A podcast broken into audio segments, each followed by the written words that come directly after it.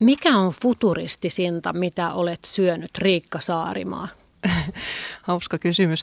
Tuota, jos nyt ajatellaan futuristisinta, niin jos ajatellaan futurismia, joka sai alkunsa tuossa 1900-luvun alkupuolella, niin tämmöisen futuristilliseen taidesuuntaan tai liikkeeseen aika niin kuin vahvana kuulu tämmöinen ajatus siitä, että asioiden, ilmiöiden, myöskin ruoan, sen tulisi olla moniaistillista, sen pitäisi olla jotakin semmoista esteettistä ja tarjota paljon uusia elämyksiä ja kokemuksia. Ja sitten yhtenä tärkeänä ajatuksena oli tämä niin kuin moderni, eli teknologian yhdistyminen sitten näihin asioihin ja myöskin tähän ruokaan. Ja ruoassa se tuli sitten sillä tavalla silloin esille, että ajateltiin, että niin kuin tämmöinen keittotaito tai sitten ruokakulttuuri, että senkin pitäisi sisältää näitä elementtejä. Ja, ja tuota noin, jos siltä näkökannalta ajattelisi futuristiselta, mitä on syönyt, niin – Ehkä mä lähden aika suoraviivaisesti sitä sitten ehdottamaan tässä, että ehkä sellainen futuristisin olisi kuitenkin tämmöinen kuin avaruusjäätelö. Se ei uh. ole tuotteena, se ei ole mitään mullistavaa eikä uutta eikä erikoista. Se on, se on tällainen niin kuin pakastekuivattua jäätelöä. Ja se on tuotteena kehitetty jo vuosikymmeniä sitten aikoinaan, kun Yhdysvalloissa tehtiin tai on aloitettu näitä avaruusohjelmia ja pohdittiin siitä, että minkälaista ruokaa astronautit voisivat syödä sitten näillä matkoillaan sinne avaruuteen. Ja tämä on syntynyt sitten tämmöinen avaruusjäätelö tai pakastekuivattu jäätelö tämmöisen kehittämistyön yhtenä sivutuotteena. Ja mutta se futuristisuus liittyy ehkä tässä nyt siihen, ei niinkään siihen tuotteeseen, että, että, että se on se se tuota, noin niin tämmöinen pakastekuivattu tuote, mutta ehkä siihen ajatukseen, että miten siihen yhdistyy ja kytkeytyy niin kuin teknologia tai ajatus jostakin modernista ja sitä kautta, että meillä ehkä on tällaisia ajatuksia tulevaisuudessa, että meillä on joskus tämmöisiä siirtokuntia jossakin tuolla maan ulkopuolella avaruudessa, missä sitten tämmöisiä niin kuin omavaraisesti toimivia sitten ihmis, mitä nämä nyt sitten on, leijailee siellä avaruudessa tämmöisiä tota, no, yksikköjä, jossa on elämää. Niin, niin, niin sitä kautta mä voisin sanoa, että avaruusjäätelö olisi ehkä semmoinen futuristisin Miltä se maistui? teknologia. En tiedä, oletteko koskaan maistaneet maitojauhetta? Ikävä kyllä. Joo. Joo. Mulla tuli kyllä siitä vähän semmoinen niin kuin maitojauhemainen maku, joka oli sitten mm, niin kuin tämmöinen mansikka-aromi siinä mukana. Joku, joku oli sitä mieltä, että se maistuu vähän niin kuin vaahtokarkille, mutta tota, sillä ei oikeastaan ollut mun mielestä jäätelön kanssa juuri mitään tekemistä, että siitä puuttuu se, mikä jäätelölle on tärkeä ominaisuus, se kylmä ja viilentävä vaikutus ja sitten se semmoinen mm. suuhun sulavuus, että niin sitä ei kyllä tässä, että sillä tavalla se oli ehkä vähän pettymys, että odotukset oli isompia. Entäs Minna Mutta, Isotupa?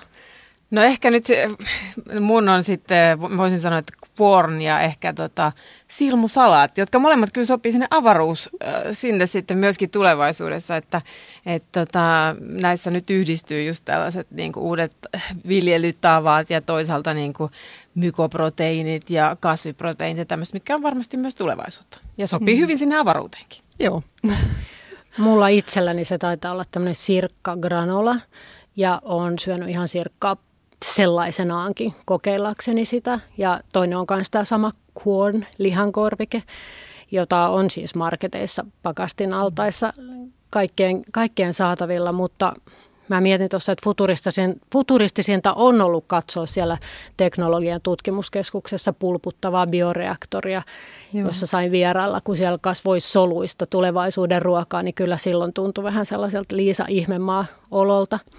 Mutta ei mennä vielä solutasolle, vaan esitellään ensin vieraat, jotka antoivat äsken vastaukset ja puntaroivat nyt tänään sitten kanssani, että mitä me mahdetaan täällä maapallolla syödä tulevaisuudessa ja millaisia muutoksia näkyy lähitulevaisuudessa. Keskustelemassa ovat tutkimuskoordinaattori Riikka Saarimaa tulevaisuuden tutkimuskeskuksesta Turun yliopiston kauppakorkeakoulusta ja Minna Isotupa kuluttajia, trendejä ja markkinoita analysoivasta Feedbackers Oystä ja myös yrityksestä nimeltä Hittitehdas. Minä olen Hanna Jensen ja johdattelen ruokapuhetta. Ennen kuin mennään ihan konkreettisesti siihen, että mitä meillä on lautasella tulevaisuudessa, niin mietitään hetki, että mistä tämä johtuu. Että miksi me nyt puhutaan tästä niin paljon ja, ja minkä takia niin kuin jokaisen olisi ehkä syytä olla jollain tasolla tietoinen, että, että meidän tulevaisuuden ruokatavat saattavat muuttua. Onko yksi syy se, että ruoka ei tulevaisuudessa tällä tavalla tuotettuna tai syötynä riitä? Jos vaikka Riikka aloitat. Joo, ähm, tässä voi olla useitakin syitä, minkä vuoksi nyt on, on niin keskeisessä asemassa ollut keskustelu tästä ruoasta ja sen riittävyydestä. Tällä hetkellä tilanne on se, että, että meillä tuotetaan ruokaa enemmän kuin koskaan aikaisemmin. Ja ruoka riittää tällä hetkellä ruokkimaan kaikki maailman ihmiset. Et ongelma tällä hetkellä meillä on tässä ruoassa se, että se ruoan äh, niin kuin tasavertainen jakautuu sitä saatavuus, niin ruoka ei riitä kaikille. Tai sitten kaikilla ei ole varaa, varaa hankkia tätä ruokaa. Et nämä on isoja tämän hetken ongelmia. Ja niitä on pyritty ratkaisemaan, mutta siihen nyt ei ole sit löytynyt vielä oikein keinoja, että millä ratkaistaisi tämä – tämä ongelma. Ja jos me ajatellaan YK maatalous- ja elintarvike- ja maatalousjärjestö FAON määritelmää ruokaturvasta, niin jos tässä nyt ulkomuistista vähän niin kuin lyhyesti siteraan sitä, niin se kuuluu jotenkin sillä tavalla, että ruokaturva täyttyy silloin, kun kaikilla, kaikilla ihmisillä kaikkialla maailmassa kaikkina aikoina on riittävästi ravitsevaa ruokaa ja ja terveellistä ruokaa niin, että he kykenevät toimimaan aktiivisesti, niin tämä ruokaturvan ää, tilanne on myöskin sit se, että että miten me saadaan niin kuin tämä ruokaturva toteutumaan, jos se ei toteudu tälläkään hetkellä, saati sitten tulevaisuudessa, kun meillä on näke, tai niin kuin aavistuksia ja näkemystä ja tietoa siitä, että meidän ruoantuotanto, perinteinen ruoantuotanto saattaa hyvinkin kriisiytyä juuri tämän ilmastonmuutoksen seurauksen vuoksi ja samalla kun väkimäärä kasvaa. Niin mä luulen, että tämä ympäristön tilaan liittyvä keskustelu on varmaan yksi, yksi tekijä tässä taustalla yksi suuri tekijä, mutta tietysti sitten... Ruoka on muotia, niin. mitä suurimmassa määrin, että, että ihan kuluttajat rakastavat ruokaan liittyviä asioita ja me itsestämme kerromme asioita hyvin paljon tänä päivänä ruoan kautta, että se on yksi syy. Meillä on hirveästi erilaisia diettejä, mitä olla, mistä ollaan kiinnostuttu, ruokavaliot ja sellainen niin kuin hyvin personoitu jo nyt se, että mitä minä syön, koska minä olen tällainen, minä syön tätä teknologia kehittyy toisaalta ja, ja antaa meille niin kuin työkaluja siihen. Et sekä ruoantuotannon liittyvä niin kuin, teknologia, mutta sitten ihan myös tota, tavallaan kaikki erilaiset apit ja systeemit ja mittausjärjestelmät ja muut, niin, niin me saadaan paljon enemmän tietoa ruoasta ja myös siitä, että mikä on meille sopivaa ja meitä alkaa kiinnostaa entistä enemmän se ruoka. Ja mä oon kuullut, kun VTTn teollisen biotekniikan tutkija äh, biotekniikan tohtori Lauri Reuter on sanonut, että olennainen kysymys ei enää oikeastaan olekaan se, että me pystytään tuottamaan tarpeeksi ruokaa kaikille, vaan miten me tehdään se niin, että se planeetta säästyy. Niin onko esimerkiksi Riikka sinun tutkijaporukassasi tästä puhuttu sitten entistä enemmän? Ähm, joo, tämä on kysymys, joka, joka keskusteluttaa paljon ja tutkimusta tehdään ja sitä mietitään, että, että mitkä on ne tulevaisuuden keinot tuottaa sitä ruokaa. Tämä huoli, mikä meillä on tullut tästä muun muassa ilmastonmuutoksen myötä, että on tulevaisuudessa varmaan paljon alueita, jos ei pystytä perinteisin menetelmin enää karjaa kasvattamaan, saati sitten kasvattaa muita viljalajikkeita ja ja tämmöistä kasviperäistä ruokaa, niin onko jotakin vaihtoehtoisia tapoja, miten tulee käymään perinteiselle maanviljelylle ja karjan kasvatukselle, että mitkä ne vaihtoehtoiset tavat tuottaa sitten ruokaa. Ja tässäkin nyt, mitä Reuter on maininnut, niin Yksi tämmöinen tulevaisuuden kuva on sitten se, että, että meillä voi olla rinnakkain useita tämmöisiä vaihtoehtoisia tapoja ruokaa tuottaa. Ja yksi näistä on sitten se, että meillä tuotetaan ähm, hyvin tehokkaasti tällaisissa laboratoriomaisissa olosuhteissa ruokaa. Mm. Oli se sitten lihaproteiinia tai sitten kasviproteiinia, mutta tämä on hyvin tämmöinen niin kuin vahva, mm. selkeä tulevaisuuden kuva. Mutta myöskin just sitten tässä on korostettu usein tätä vaihtoehtoisuutta, että on, on ehkä se vahvin tapa sitten kohdata näitä kriisejä ja haasteita on se, että meillä on monimuotoista ruoantuotantoa. Ja, ja tämä tämmöinen teknologia sitten mahdollistaa myöskin se, että meille tulee hyvin, hyvin tärkeä tämmöinen merkittävä yksi uusi tapa tuottaa ruokaa. Uskotteko te, että nyt tämä tuo, aika tuore IPCC-ilmastoraportti vielä jotenkin kiihdytti tätä ja ainakin saatiin ehkä meidät tavalliset ihmiset havahtumaan ja mukaan tähän suuremmin, mutta onko sillä merkitystä myös niin kuin teidän näkemyksen mukaan sitten tuotannossa ja korkeammilla tasoilla? No joo, siis pelkkä tällainen yksi tietenkään, että kyllähän näitä asioita on, niin kuin näistä, näistä on keskusteltu jo aika pitkään. Ja, ja tota, aika enää, niin kuin, ei ole hirveästi enää tullut sellaista kommenttia, että, että jos, jos näistä niin kuin puhuu, että, että, että tavallaan, että höpö, höpö, että ihmiset haluaa kuitenkin jostain halvinta. Että kyllä mä sanoisin, että, että nyt ollaan siinä tilanteessa, että kyllä ei, ei kukaan enää kehtaa sanoa, että ilmastonmuutos ei vaikuttaisi meidän, meidän tekemisiä valintoihin ja ostopäätöksiin myöskin. Että, että kyllä mä sanoisin, että tähän nyt tehdään paljon asioita jo tällä hetkellä ja koko ajan ne kiihtyy ja myös kiihtyy sitä mukaan, kun, kun erilaiset teknologiat ja muut kehittyy. Että, että tota, Sä oot Minna paljon yritysten kanssa tekemisissä, niin onko siellä vielä yrityksiä, jotka niin kuin nyt olisivat havahtuneet vasta ja kokisivat, että, että ollaan nyt tässä niin kuin ei edelläkävijöitä, mutta mukana. Ja onko itse asiassa kysymys perässä hiihtämisestä, jos nyt meidän tavallisten pulliaisten niin kuin aikaan havahtuu tähän ongelmaan? Joo, ja siis ehkä, ehkä en, en edes halua kutsua heitä perässä hiitäisi, vaan he on edes kelkassa mukana, että hyvä niin, että ei luokitella, hyvä, että kaikki osallistuvat, koska tähän vaaditaan kaikkien osallistumista kyllä mä uskoisin, että, että, että tota, kyllä tässä nyt kaikki jollain tavalla alkaa heräilee. Ja, ja siis tosi moni isompi yritys varsinkin hän on tehnyt jo vuosikausia asioita, että, että tota kaikki vaan ei ollut mahdollista. Ja ne koko ajan just teknologian kehitykseen muuten niin, niin tulee mahdolliseksi. Niin kyllä tämä kehitys kehittyy.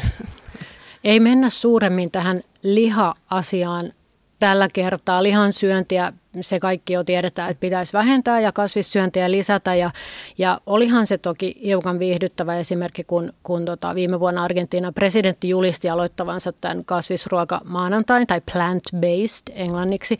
Ja sen pian sen jälkeen sitten ruoan kulutusta tutkiva Markus Vinnari haastoi Twitterissä meidän presidentin kanssa pitämään lihattoman maanantain tämän, tämän niin kuin seurauksena. Ja sitten presidentti Sauli Niinistö näpäytti Twitterissä, että hän syö jo lihaa vain yhtenä päivänä viikossa, niin jos tämä keskustelu nyt on sitten tästä lihansyönnin vähentämisestä, niin mikä mahtaa olla sitten seuraava askel tai iso teko tai muutos, Minna, jos sä vaikka aloitat? Joo, no siis itse asiassa seuraava askel, mä sanoisin, että vielä ei otettu edes sitä askelta, että lihansyöntiä olisi vähennetty. Että tota, kyllä meillä on vielä tosi paljon tekemistä, että me saadaan ylipäätään se lihansyönti vähenemään. Että tällä hetkellä ymmärtääkseni kai ei ole juurikaan kulutus vähentynyt. Me ollaan siirrytty naudasta jonkun verran, mutta erityisesti porsaanlihan kulutus on vähentynyt, mutta ne on siirtynyt sitten broileriin. Eli tavallaan sisäisesti li- lihalajien välillä on tapahtunut muutosta, mutta kulutus itsessään ei ole laskenut tällä hetkellä. Eli kyllä siinä meillä on vielä niin kuin iso juttu, jos me halutaan sitä työstää.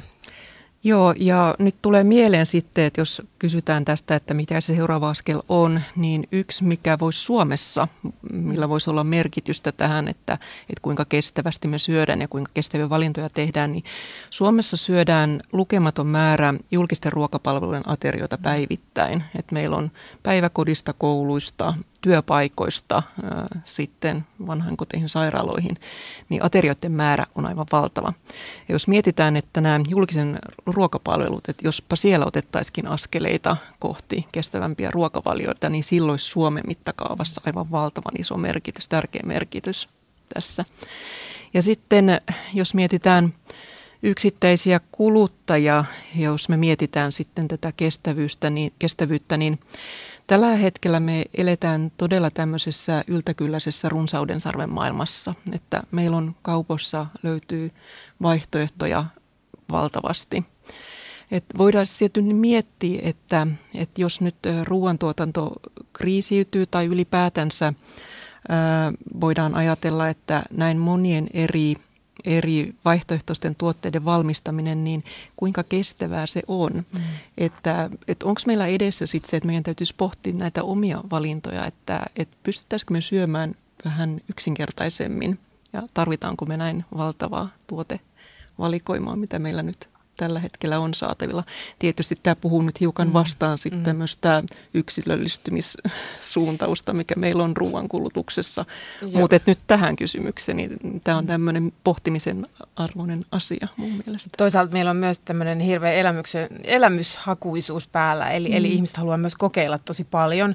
Eli se taas toisaalta ruokkii sitä kulttuuria, että me tuodaan koko ajan uutuuksia, uutuuksia, uutuuksia, koska ihmiset haluavat uudenlaisia tuotteita. Ne haluaa kokeilla uusia juttuja. Mm. Ja se toisaalta se on positiivisessa mielessä esimerkiksi kasviproteiinit, niin meillähän on, se kenttähän on niin kuin kasvanut ihan räjähdysmäisesti tosi pienessä ajassa. Just sen takia, että suomalaiset on hyvin kokeiluhalusta ja ne on kokeillut tosi paljon.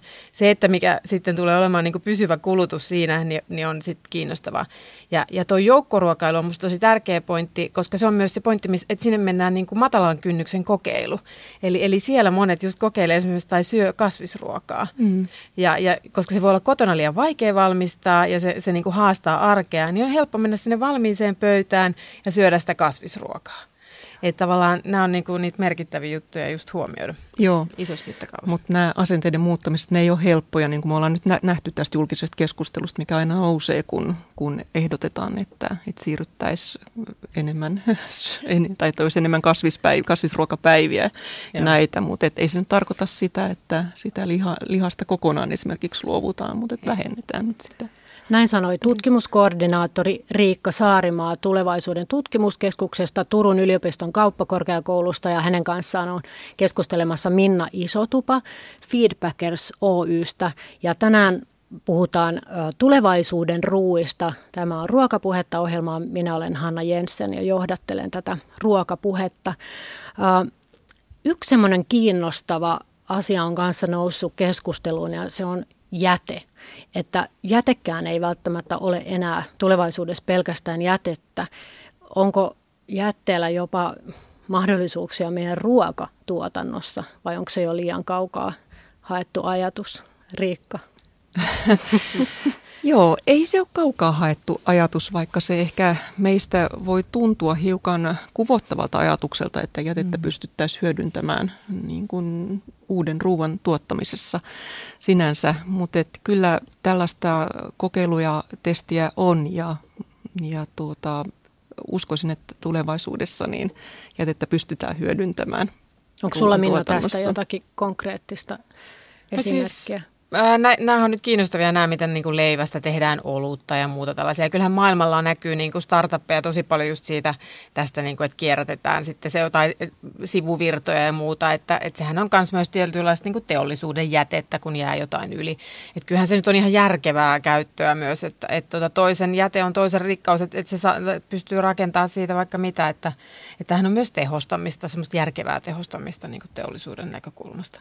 Ja sitten taas kotit, kotona, niin, niin se olisi ihan hyvä, jos me osattaisiin tehdä niistä. Että me kaikki tiedetään, että kotitaloudet on kuitenkin aika iso siinä, siinä jotka heittää sitä ruokaa roskiin. Ja, ja me heitetään ihan liian aikaisin, koska me ei aistivaraisesti arvioida usein niitä tuotteita, vaan katsotaan päiväyksiä. Luin myöskin, että perunan kuorista voitaisiin jo tehdä pakkauksia. Minna, mm. sä oot jossain määrin pakkaus, pakkausten kanssa tekemisissä, niin onko, ootko kuullut tästä? No en ole kuullut itse asiassa perunankuorista, mutta tota, kyllähän niitä monista asioista tehdään ja ja tota, varmaan jossain vaiheessa oli vähän tällaista niin syötäviä pakkauksia. Mä en siis tiedä, kuka haluaa lopulta syödä pakkauksen, mutta niin kuin, kiva ajatus se kuitenkin on. Ja siis erilaisista tällaisista yhdisteistä niitä nyt tehdään, koska muovista halutaan pois. Niin siellä, sillä puolella on tulos kyllä tosi paljon innovaatioita myös.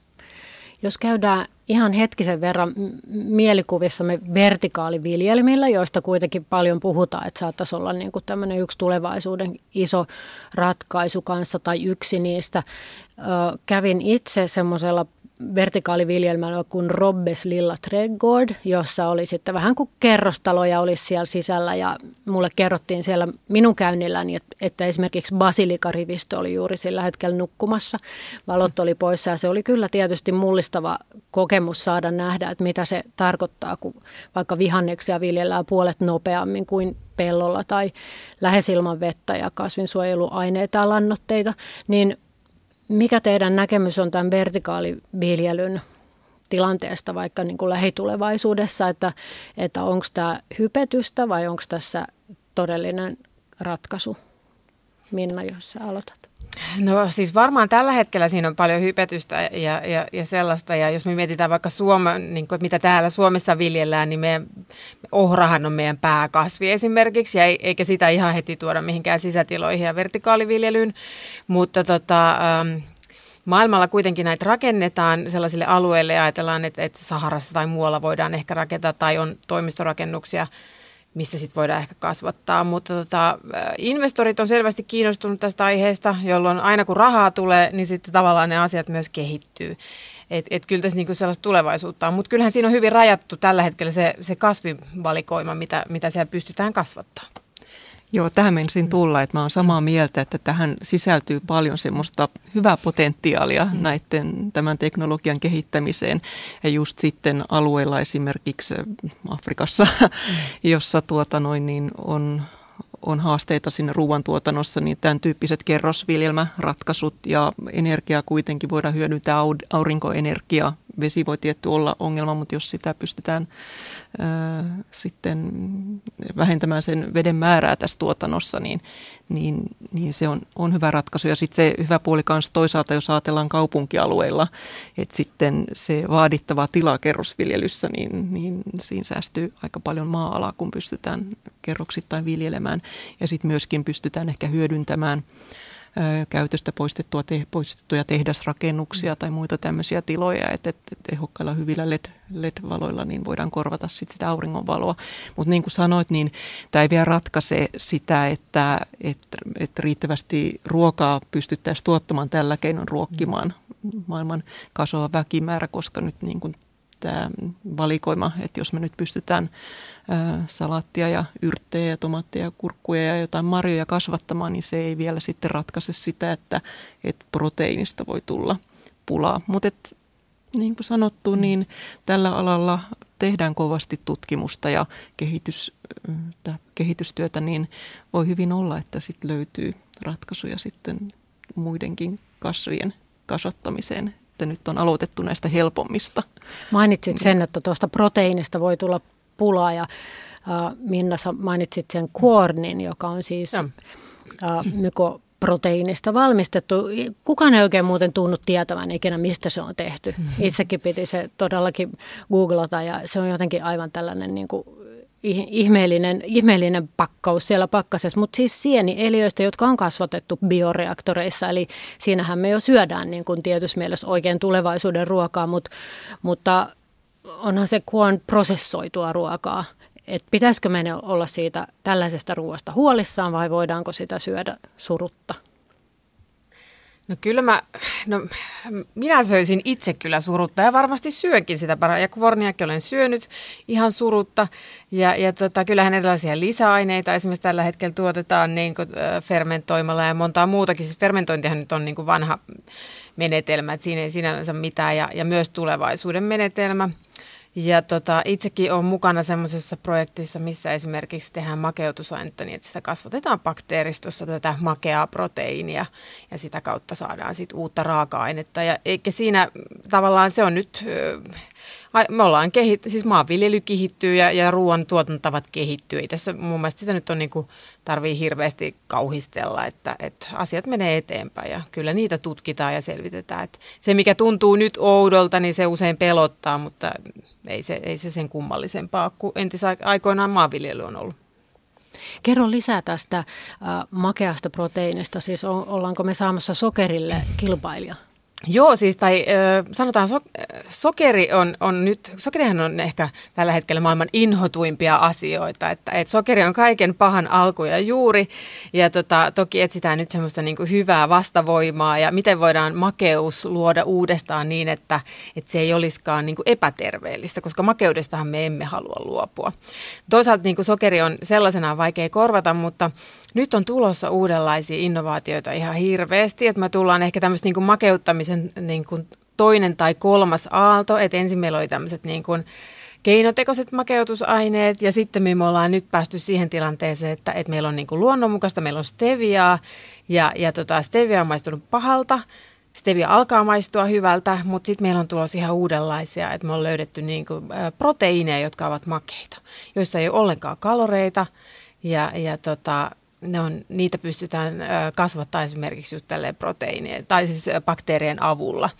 Ja, ja saadaan siten ne myös kustannustehokkaasti tuotettua, koska kuitenkin lopulta puhutaan myös paljon hinnasta, että ei tämä ihan, ihan sillä tavalla ole, että, että ihmiset kuitenkaan valmiit maksamaan 20-kertaista hintaa asioista. Niin, niin tota Mutta kyllä siis sokeri on yksi niistä raaka-aineista, jotka tulee niin kuin tulevaisuudessa muuttumaan. Että et, et meillä, et sokeri tulee vähitellen häviämään ja tilalle tulee uusi makeus, niin kuin, tai sama makeus, mutta uudella tavalla tuotettuna. Kysyisin teiltä, että kun me halutaan vaikka hampurilaispihveä, jotka eivät ole lihasta tehtyjä, me halutaan korvikkeita tälle lihalle, niin, niin mitä te olette mieltä siitä, että eikö me olla valmiita luopumaan mistään? Että onko meidän ajatusmalli se, että me aina halutaan jollekin korvike? Voitaisiko me jättää jotakin ihan kokonaan sitten syömättä?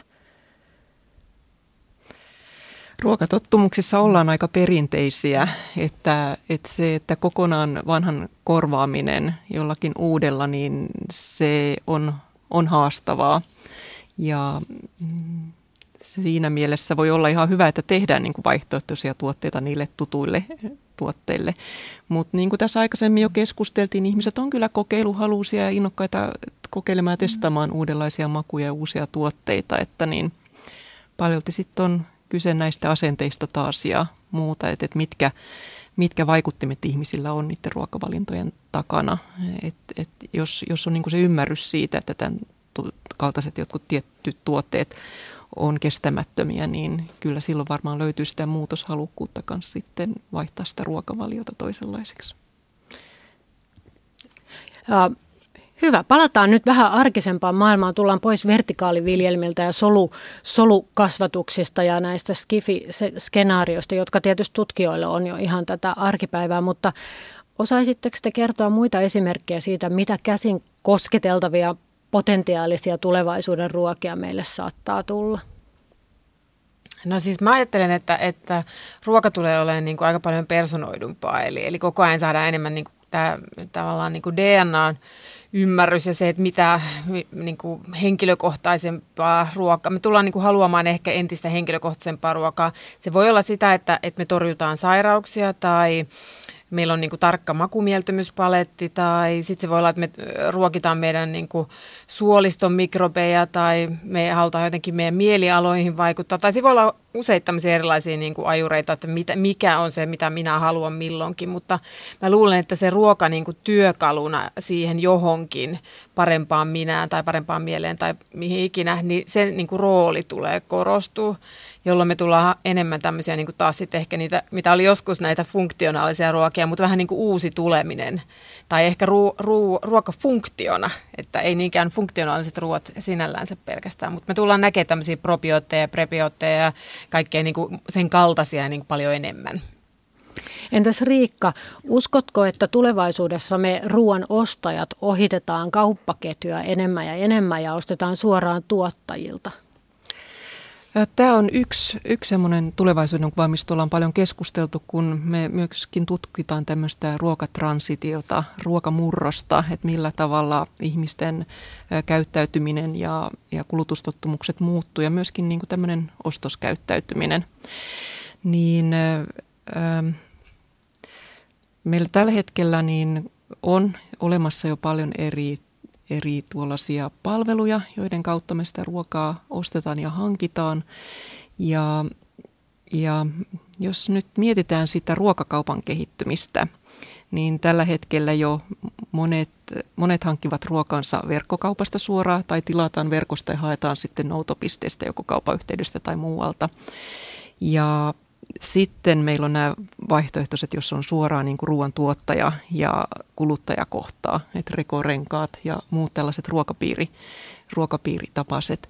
Mutta kyllä tämä on kiinnostava tämä kysymys tästä kaupan kehittymisestä ja mistä me tulevaisuudessa ruoka ostetaan, että, että katoako esimerkiksi ruokakaupat ja marketit kokonaan, että jos me siirrytään yhä enemmän tämmöiseen kohti, kohti verkkokauppaa ja sitä, että, että olisiko sitten tulevaisuudessa ainoastaan tämmöisiä isoja logistiikkakeskuksia, josta sitten tehdään niitä ruokatilauksia ja tuotteet sitten toimitetaan eri, mahdollisen eri tavoin kuluttajille. Mutta tämä on tämmöinen, kun tulevaisuuden tutkimuksessa meidän tutkimuksen aikajänne on aika kaukana.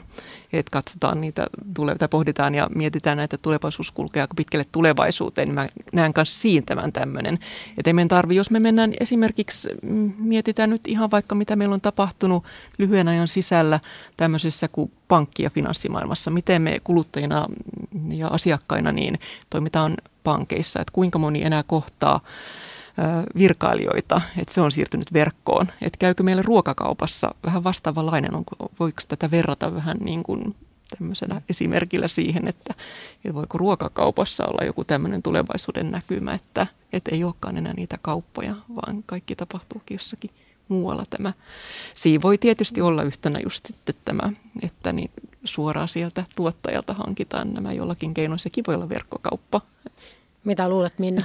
No siis mä itse asiassa menisin just kysyä tätä, että toisaalta onko meillä sitten niin kuin edelleen SK ja Lidl ja ne on sitten vaan verkossa vai, vai voisiko kuitenkin olla niin, että et, ja sitten totta kai varmaan Amazon jotain, että onko niin, että meidän verkkokauppakin sitten myös sirpaloituu enemmän ja sitten siellä on niin kuin myyjät, jotka myy siis tavallaan suoraan tuotta. Mä yrittäjänä, jos mulla on oma brändi, niin mä myyn sitä verkossa ehkä ja sitten mulla on ehkä se jossain kauppapaikassa. Sitten toisaalta kyllä mä uskon, että meillä on jotain showroomeja, niin sanotusti täytyy mm. olla, koska kyllä ihmiset haluaa kuitenkin niin kuin se koskettaminen ja, ja se semmoinen niin elämykset, niin mm. mä uskon, että tulee olemaan. Mutta mä luulen, että tulee olemaan myös semmoisia niin uudenlaisia tämmöisiä niin kuin offline-paikkoja, eli, eli me ostetaan vähän erilaisista paikoista sitä ja, ja niin kuin useampia pisteitä. Et nythän on jo Jenkissäkin niitä, että autosta myydään jotakin tuotteita, että kun sä istut Uberissä, niin siellä myydään sulle jotain patukoita samalla ja, ja kuinka paljon meillä on vaikka toimistoja, missä ei paljon myydä mitään. Sehän voisi myydä sulla aikaa siellä kerrankin niin kuin hiplailla jotakin. Että se semmoinen niin hypermarketti koko jotenkin, se semmoinen niin kuin, aa, 30 000 niin kuin tuotetta ja menet sinne hortoilee niin, niin jotenkin se ajatusmaailma musta tuntuu, että, että siitä me muututaan kyllä aika paljon. Että mä luulen, että, että eka tuleminen on se, että me yhdistetään verkkoja ja kivi alkaa uudelleen tosi niin kuin kiinnostavasti. mukavasti. Joo, toi on totta ja mielenkiintoinen ajatus mm. siitä lähtee, että kun meillä on nyt kauppa hyvin keskittynyt ja monissa asioissa kun, niin kuin puhutaan siitä, että edelleen keskitytään ruoantuotanto ja kauppa, mutta toisaalta meillä on myöskin näkemyksiä siitä, että tämä voikin olla paljon hajautetumpaa. Keskustelemassa ovat tutkimuskoordinaattori Riikka Saarimaa tulevaisuuden tutkimuskeskuksesta Turun yliopiston kauppakorkeakoulusta ja Minna Isotupa kuluttajia ja trendejä ja markkinoita analysoivasta Feedbackers Oystä. Ja minä olen Hanna Jensen ja johdattelen ruokapuhetta. Minna, ähm, kuinka nämä uudet kuluttamisen tavat sitten vaikuttavat tuotteiden paketointiin ja pakkauksiin, joiden kanssa sä oot tekemisissä? No tota, en ihan hirveästi ole pakkausten kanssa tekemisissä, mutta, mutta jos me nyt mietitään sitä, että tulevaisuudessa ähm, meillä sitten nämä dronit kuljettaa jotain muuta, niin, niin kyllähän sen täytyy niin kuin niiden pakkaustenkin olla erilaisia. Toisaalta jos me ei käydä kaupassa, niin sehän antaa meille niin kuin ihan, että silloinhan me ei tarvitse miettiä, että miltä se näyttää siinä hyllyssä, kun ei ne ole missään hyllyssä, vaan sulla on otettu ehkä jotkut mielellään herkulliset kuvat sinne nettiin, mistä mä sitten ostan jotenkin virtuaalilasi, niin kuin, tota, VRn avulla sitten, niin että mulla, mä valitsen sieltä sen, jolloin, jolloin se pakkaus voi olla ihan erilainen, koska se ei tarvitse tuottaa kaikkea sitä samaa infoa tai ulkonäköä, mitä se tällä hetkellä ehkä on. Ja toisaalta voi olla, että ne tarvitaan kuljetukseen erityyppiset, ne kestää niitä kuljetuksia tai, tai jotain tämän tyyppistä. Et kyllä siellä varmaan pakkaukset tulee, plus että niihin tulee hirveästi kaikkea jäljitettävyystietoa, sensoridataa, tämän tyyppistä, jolla me voidaan sitten niin kuin selvittää, että se aidosti on jostain tietystä paikasta se tuote ja että se ei ole ehkä vä- ruokaväärennyksen alainen tai, tai muuta tällaisia, että et, et älypakkaukset on, on kyllä semmoista niin kuin tulevaisuutta myös. Eli juuri tällä tavoin, että on eri Käynnistä on täällä kuuma keskustelu tulevaisuuden ruoasta ja syömisestä.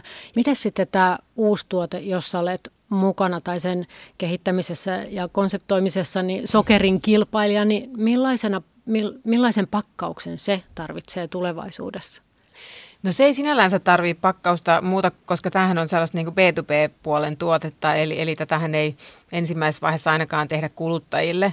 Jo ihan siitä syystä, että tämä Brasein, mitä, mitä me siis ollaan kaupallistamassa, niin, niin se on 1000-2000 kertaa makeampaa kuin sokeri, joten, joten kyllä sitä annostellaan hyvin niin kuin pipetillä ainakin alussa. Ja, ja tota, siinä mielessä se ei tule tarvitse kauhean ihmeellistä pakkausta. Ehkä se jonain päivänä tulee sitten kuluttajille sillä tavalla, että että se, on, se on, yhdistetään johonkin pulkkimateriaaliin, jolloin sitä voi sitten kauhan, mutta siihen on aika pitkä matka, että se on varmaan sitten tulevaisuuden pakkauksessa. Kun nyt maailma muuttuu niin nopeasti, niin meidän on myös oltava innovatiivisempia kuin ennen. Niin tuleeko esimerkiksi puistoista tulevaisuudessa paikkoja, joissa me ei enää vaan kävellä ja rentouduta ja leikitä, vaan jossa myös viljellään meidän kotien tarpeisiin? Toivottavasti puistot on tulevaisuudessa paikkoja, jossa meillä on mahdollisuus myöskin rentoutua, vaikka käviskin sillä tavalla, että, että tällaisten koristepuiden ja pensaiden sijasta siellä kasvaisikin ruokaa tuottavia puita ja pensaita niin silti se voi olla tämmöinen entistä enemmän ehkä semmoisen yhteisöllisyyden ja yhdessä tekemisen kohde.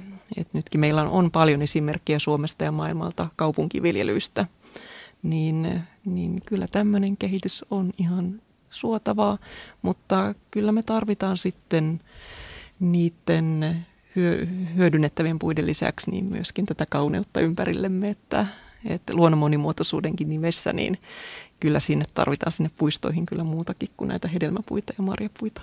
Uskotteko, että kaupunkiviljeleminen yleistyy ja kasvaa? No siis siinä määrin, että, että tällaisia erilaisia niin kuin lavoja tai jotain, jos niille löytyy hyviä paikkoja, niin kyllä se varmaan siis ihmiset on kovin kiinnostuneet tästä ja parvekeviljelevät ja sillä tavalla. Yleisesti ottaen, niin sehän ei ole mitään helppo laji, eli, eli kaikki kunnia maanviljelijöille, että, että tota, varmaan tämmöisiä helppoja laikkeita ja yrttejä ja sen tyyppistä tulee lisääntyä, mutta tuskin me kauheasti nähdään mitään monimutkaista tuotantoa täällä kaupungissa, että harvalla kuitenkaan niin kuin mahdollisuuksia tehdä sitä päätyökseen, eli niin kuin maanviljelijät tekee. Uskotteko te, että meillä on tulevaisuudessa vielä keittiöt? Voiko semmoista kehitystä tapahtua näiden kaikkien kuljetusten muutosten ja ruoan tilaamisten muutosten takia, että me ei tarvita keittiötä enää? Ruoan valmistaminen on monella rakas harrastus ja sillä tavalla uskoisin, että kyllä se keittiökin tulee säilymään, mutta se, että, että minkälaisia laitteita sieltä keittiöstä löytyy ja löytyykö sitten sieltä myöskin tämmöisiä pikkulaboratorioita, missä voidaan itse soluskoista tuottaa, tuottaa proteiinia ja muuta ravintoa, niin, niin se on mahdollista, mutta kyllä mä näkisin, että, että meillä tulevaisuudessakin on vielä keittiötä, että teknologia jonkun verran muuttuu siellä. Entäs Minna? Ihan samaa mieltä, että kyllä meillä varmaan keittiö on, mutta siellä on ihan eri laitteistoja. Nythän on jo tällaisia, että voi näitä tämmöisiä minivertikaaliviljelmiä tai tämmöisiä itse kasvattamo, salaattikasvattamoita voi semmoisen viinikaapin näköisen kohta jo tilata Saksasta itselleen ja, ja ehkä siellä on 3D-tulostimia, joilla me tulostetaan sit ruokaa ja, ja sen tyyppistä, että se ruoanlaitto tapa muuttuu, mutta tota, kyllä meillä varmaan keittiö vielä on aika pitkään. Kyllä, ja myöskin sillä tavalla ajatellen, että kaupungistuminen on valtavan vahva trendi joka puolella maailmaa. Ihmiset muuttaa enemmän kaupunkeihin. Ja silloin myöskin korostuu sitten tämä, että halutaan siellä kotonakin kasvattaa tämmöisessä urbaaniympäristössä itse näitä pieniä salaatteja ja yrttejä ja tämän tyyppisiä, niin, niin kyllä Tämä ei taida auttaa näkökulma. kuitenkaan siihen, kun, kun jo aikaisemmin mainittu YK on elintarvike- ja maatalousjärjestö FAO käyttää tätä sanaa resilienssi, jolla tarkoitetaan jonkin asteista omavaraisuutta. Ja jos vaikka öljykriisi nostaisi tuontiruoan hintaa tai sitten tulisi sota tai äärimmäisiä sääoloja ja kuljetukset estyisi, niin meidän vissiin odotettaisiin pystyvän niin kuin jollain tavalla oma ruokaturvamme hoitamaan. Riikka, sulla on tästä varmaan lisää Joo, tietoa. kyllä. Itse asiassa meillä on meneilläänkin yksi hanke, jossa tarkastellaan Suomen kokonaisturvallisuutta ruoan, veden ja energian näkökulmista. Ja siinäkin ollaan keskusteltu sitten tästä resilienssistä, tämmöisestä mukautuvuudesta tai sille, minkälainen vaste meillä on näille muutoksille, mitä tapahtuu. Ja mikä on se Suomen niin kuin huoltovarmuuden tila ja miten me voidaan niin kuin varmistaa, että, että jos tulee kriisi, niin kuin joku pitkä, pitkäkestoinen kriisi, niin miten, me, miten meidän niin kuin elintarvike- ja ruokahuolto pelaa siinä tilanteessa, niin kyllä se on tärkeää, että meillä tulevaisuudessa on tätä omavarasta tuotantoa. Ja tavallaan myöskin se, että kullakin meillä ihmisellä on jonkinnäköinen semmoinen näppituntuma siihen ruoantuotantoon, että ei olla sitten yksin, ihan yksin omaa viranomaistenkaan niin kuin toiminnan varassa, mikä on tietysti tärkeää kriisitilanteessa. Mutta niin, tämmöisen huoltovarmuuden ja ruokaturvan näkökulmasta niin on tärkeää, että on juuri näitä erilaisia vaihtoehtoisia ruoantuotannon tapoja. Mikä asia meillä on niin kuin huonoimmassa jamassa mistä viranomaiset ja tutkijat puhuvat, että jos miettii meidän ruokaturvaa? Maaperän koostumus ja laatu on tällä hetkellä asia, josta keskustellaan todella todella paljon, että millaisessa kunnossa meidän on viljelysmaat. Sitten toinen, mistä keskustellaan paljon, on sitten nämä ilmastonmuutoksen mukanaan tuomat ilmiöt.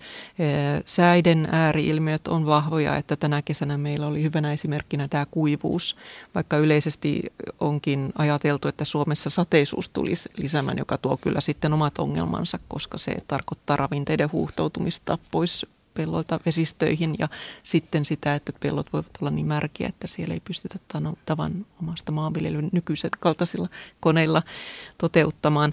Että nämä nyt ainakin on. Tietysti meillä mietitään sitten paljon näitä kyberturvallisuusuhkia, että kun mennään yhä tämmöiseen maailmaan, missä ollaan riippuvaisia sitten sähköstä ja muusta tämmöisestä, niin että et tuleeko sitä kautta jotakin uhkia, jotka voisi sitten myöskin meidän ruoantuotantoa uhkaa.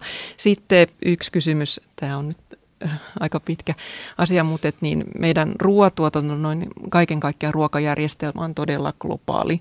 Et Suomi on tällä hetkellä todella riippuvainen, että vaikka me puhutaan nyt kotimaisesta ruoantuotannosta, mutta et suuri osa meidän äh, lannoitteista, energiasta, torjunta-aineista ja myöskin, jos ajatellaan kasvinviljelyssä siemenet, niin ne tuodaan ulkomailta. Et meillä on todella vähän esimerkiksi siementuotannossa kotimasta tuota siemenperunaa tuotetaan Suomessa. Mutta nämä on sitten semmoisia asioita, mitä niin kun liittyy tähän huoltovarmuuteen ja myöskin resilienssiin, mitä täytyy miettiä myöskin ottaa huomioon. Entä jos joku näistä asioista kriisiytyy, jos me ei saadakaan enää tuontienergiaa, niin pystytäänkö me tuottamaan riittävästi itse energiaa tuottamaan tätä ruokaa. Sitten yksi syömisen tulevaisuuden muutoksen taustalla yksi asia on myös ruoan megatrendeistä olennainen, eli terveellinen ruoka ja terveys. Ja jos isoa kuvaa katsoo, niin maapallolla elää jo enemmän ylipainoisia kuin aliravittuja ihmisiä ja niin sanotusti väärin ravittuja on valtava määrä, 80 miljoonaa ihmistä kuolee vuodessa epäterveellisten ruokavalintojen takia. Niin mitä muutoksia tämä terveellisyyden ja terveellisen ruoan trendi ainakin länsimaissa varmasti aiheuttaa, Minna? No siis... Ähm No ei, varmaan mennään aika paljon just sen, sen tota, personoitu ruokavalio tulee olemaan se, että, että mitä enemmän me tiedetään, että, että minkälaisella, minkälaisella ruokavaliolla voit ikään kuin mahdollisesti estää sairastumista, niin sitä yritetään. Ja totta kai nythän meillä on jo niin kuin, paljon hankkeita, joissa yritetään just muuttaa sokeria, suolaa, tämän tyyppisiä niin kuin raaka-aineita entistä terveellisemmäksi. Et, et kyllä niitä niin kuin asioita tehdään ja, ja niitä muutoksia vähitellen tulee, mutta tota, hidastahan se on ja pitkälti sen takia, että, että me tietysti ollaan niin kuin tapojemme orja ja syödään mielellään niin kuin tiettyjä juttuja. Olen miettinyt sitä, että kun meistä kerätään sit tulevaisuudessa valtava määrä dataa eri instansseista, onko se sitten työpaikat, koulut, terveysasemat, sairaalat, ja, ja se data kerätään ja tekoäly yllää tätä dataa, ja onko se ihan oikea tulevaisuuden näkymä, että jos minä vaikka meen tai meistä joku kahvilaan ravintolaan tulevaisuuden ostamaan lounasta, niin myyjä voi katsoa sitten, että mitä kenties meidän sen hetkinen terveydentilamme vaatii ja, ja vaikka hemoglobiini näköjään alhainen, että ottakaapas tätä. Onko tämä utopiaa vai totta? Se ei ole utopia, se on jo ihan tätä päivää, voisin sanoa. Että meillä on jo olemassa älylinjastoja täällä julkisen ruokahuollon puolella, jotka mittaa, se nyt liittyy aika paljon tähän ravitsemukseen. Eli kun asiakas ottaa linjastolta ruokaa tarjottimelleen, niin sitten tästä lasketaan se grammamäärä, paljonko mitäkin ruoka-ainetta on, ja sitten pystytään siellä sitten käydä maksamassa niin kuitilta näkemään ravitsemuksellinen sisältö. Että se on jo ihan tätä päivää ja siellä kanssa tapahtuu paljon kehitystä. Joo, ja siis varmaan me ollaan itse aktiivisia toimijoita siinä, että, että tavallaan me itse syötetään meidän jostain, jostain tota rannetietokoneesta sitten niin kuin että monilla on jotakin Fitbittejä tai mitä näitä nyt on, niin, niin, niin sieltä su- syötetään tieto ja, ja tota, sitten sen mukaisesti se kertoo sulle, mitkä sun tasot on se, ja sitten sä valitset sellaisia ruokia, että se kommunikoi ehkä sen linjaston kanssa ja, ja sanoo, että otapa enemmän pinaattia, tuota, tuota ja tuota, jolloin, jolloin sä sitten ehkä teet niin tai sitten olet kapinallinen ja et tee niin, mutta, mutta tavallaan se ohjeistus on ehkä sillä tavalla, että me itse ollaan siinä se, se niin kuin aktiivinen, eikä, eikä niin päin, että sulle sanotaan välttämättä, että otapas nyt tätä. Jos teidän pitäisi tai saisitte nyt jollekin tämmöiselle isolle systeemille kertoa teidän toiveet, että mitä esimerkiksi tästä seuraavat puoli vuotta eteenpäin, millaista ruokaa haluaisitte pääsääntöisesti syödä, niin mitä teidän henkilökohtaiset tarpeet ja toiveet olisi? Aloitetaan Minnasta. No kasvispainotteista, vai, tosi vaihtelevia reseptejä ja, ja tota, kalaa paljon ja, ja semmoista, joka pitää talven keskellä pirteänä ja terveenä joka on helppo valmistaa. Entäs Riikka? Mä syöttäisin sinne tällaiset ehkä mittaisin ne laitteeseen, että aivoterveyttä ylläpitäviä ruokia, koska ihmisen elinikä kasvaa koko ajan ja samalla muistisairaudet lisääntyy. Niin sitten on tutkimuksia siitä, että ruokavaliolla voidaan vaikuttaa tähän asiaan. Niin se ainakin. Ja sitten jos sinne voisi sitten laittaa kriteereiksi vielä, että, että ne oppas nyt, että jos haluan syödä mahdollisimman vastuullisesti, että minkälaisia ruoka-aineita pitäisi valita.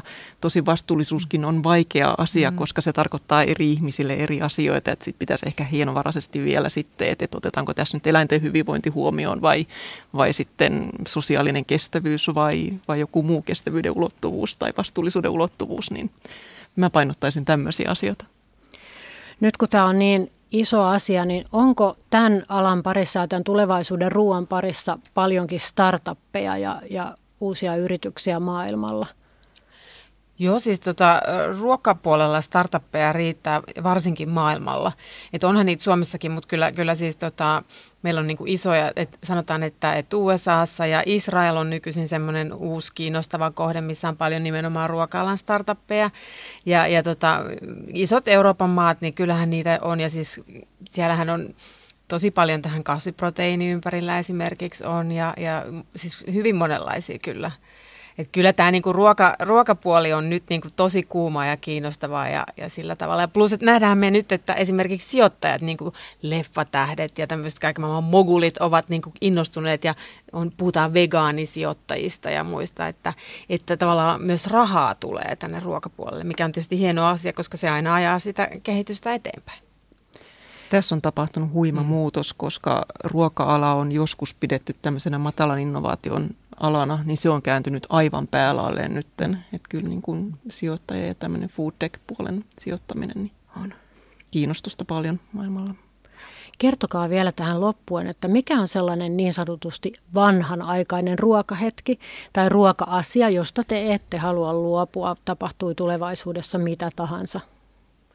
No mulla on siis tota, ihan tämmöinen ilta, yhdessä iltaruuan syöminen, niin se on, se, mä tiedän, että se on monesti jo monella varmaan vanhanaikaistakin, mutta mä itse tykkään siitä, että syödään illallinen yhdessä ja toinen on niin kuin viikonlopun pitkä aamiainen, niin niistä kahdesta mä haluan pitää kiinni niin kauan kuin mahdollista. Mä menen hyvin tämmöiseen perinteiseen, nyt kun on tämmöinen pikkujoulukausi alkanut, niin sopii hyvin tähän joulupiparkakkujen leipominen – ja erityisesti näin, että taikina tehdään alusta lähtien itse. Se tehdään edellisenä päivänä, tekeytyy jääkaapissa kylmässä sen yön yli ja seuraavana päivänä leivotaan. Tähän liittyy varmasti myöskin sitten just tämä yhteisöllisyys, että se on aina ollut semmoista tekemistä, jota tehdään joko ystävien tai, tai perheen kanssa yhdessä. Että ne on tärkeitä asioita. Kiitos kiinnostavasta keskustelusta. Kiitos. Kiitos.